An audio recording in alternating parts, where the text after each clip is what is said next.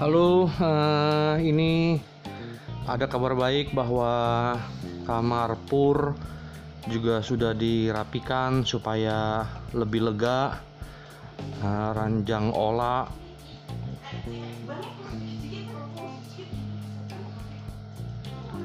ranjang olah juga sudah diperbaiki luar biasa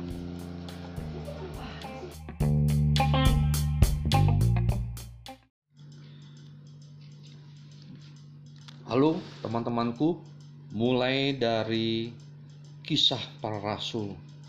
Begini ceritanya.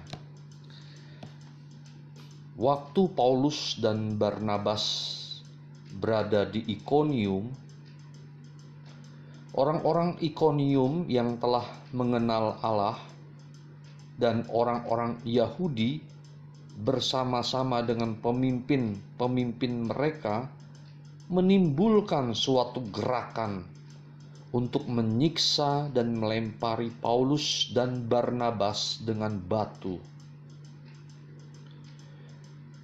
Setelah mengetahuinya, menyingkirlah rasul-rasul itu ke kota-kota di Likaunia, yaitu Listra dan Derbe, dan daerah sekitarnya. Di situ mereka memberitakan Injil. Di Listra ada seorang yang duduk saja karena lemah kakinya.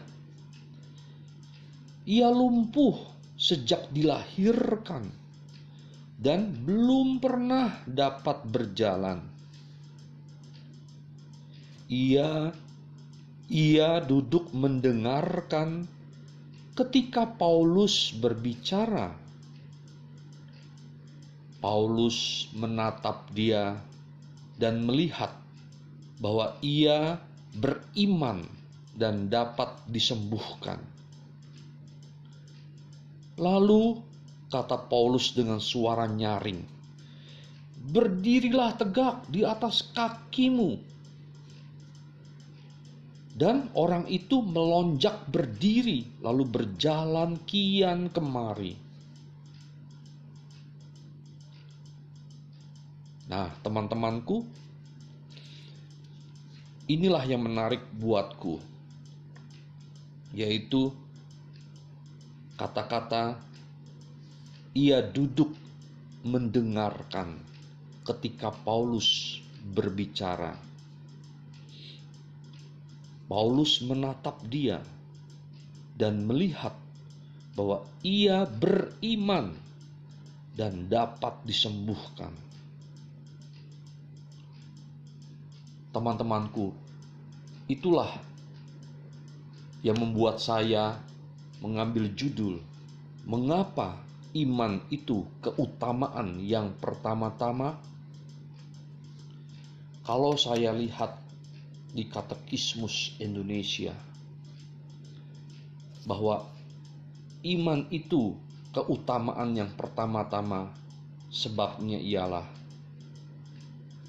iman itu adalah dasar hidup seorang Kristen dasar hidup seorang Kristen.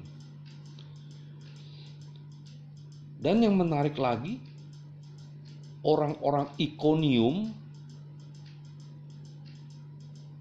yang telah mengenal Allah dan orang-orang Yahudi bersama-sama dengan pemimpin-pemimpin mereka menimbulkan suatu gerakan untuk menyiksa dan melempari Paulus dan Barnabas dengan batu.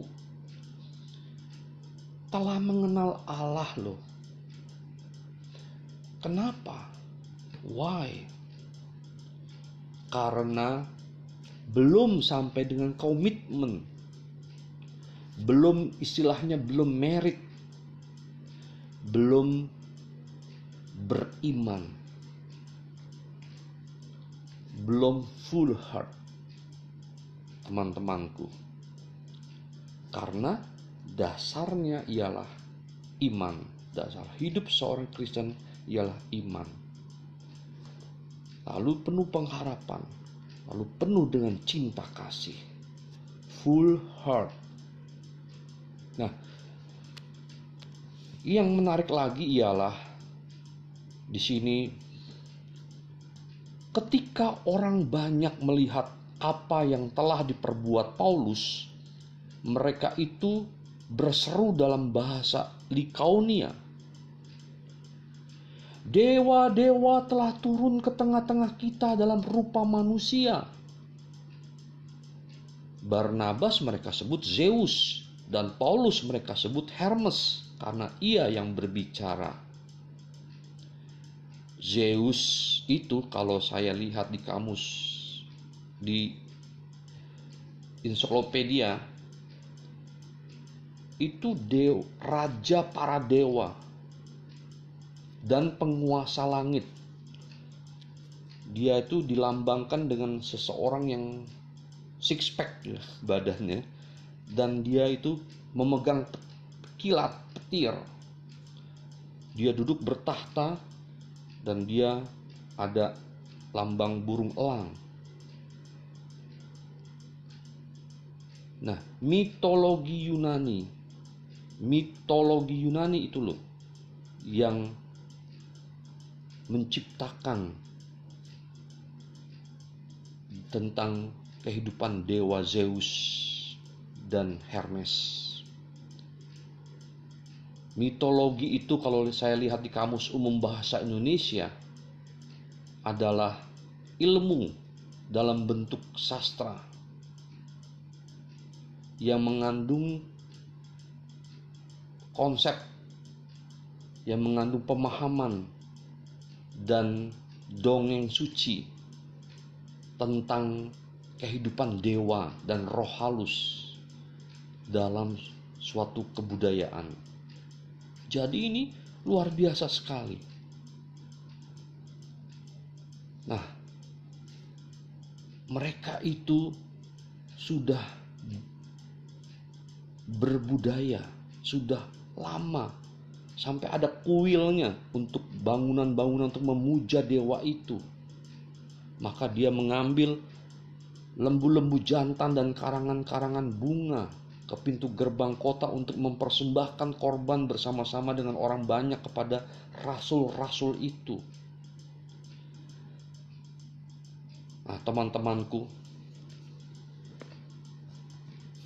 Paulus dan Barnabas mengatakan, "Kami datang untuk memberitahukan memberitakan Injil kepada kamu supaya kamu meninggalkan perbuatan sia-sia ini." Yang tidak ada gunanya ya mempersembahkan korban untuk menyembah kepada Barnabas dan Paulus sia-sia tapi berbaliklah kepada Allah yang hidup yang telah menjadikan langit dan bumi, laut dan segala isinya.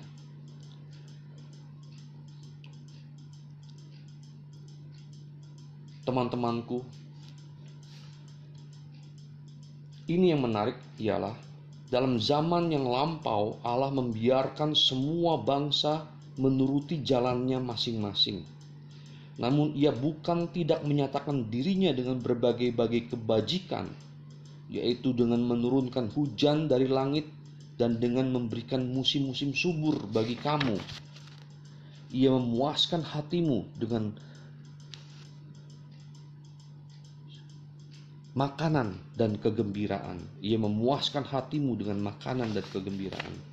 Dan dulu saya di Pontianak, Kalimantan, saya menanam pohon di sana dan saya membuat sajak di sana bahwa setelah saya menanam pohon tanaman di sana itu hujan deras dan saya yakin itu Tuhan Yesus memberikan anugerah kepada daerah penduduk situ kesuburan. Nah, itu sharing saya teman-temanku. Di hari pagi ini sharing tanggal 11 bulan Mei 2020 yaitu mengapa iman itu keutamaan yang pertama-tama karena iman itu adalah dasar hidup seorang Kristen. Mari teman-teman, kita hidupi iman kita, tetap semangat, bekerja penuh iman, harapan, dan cinta kasih yang berkobar-kobar untuk Tuhan dan sesama. Bye.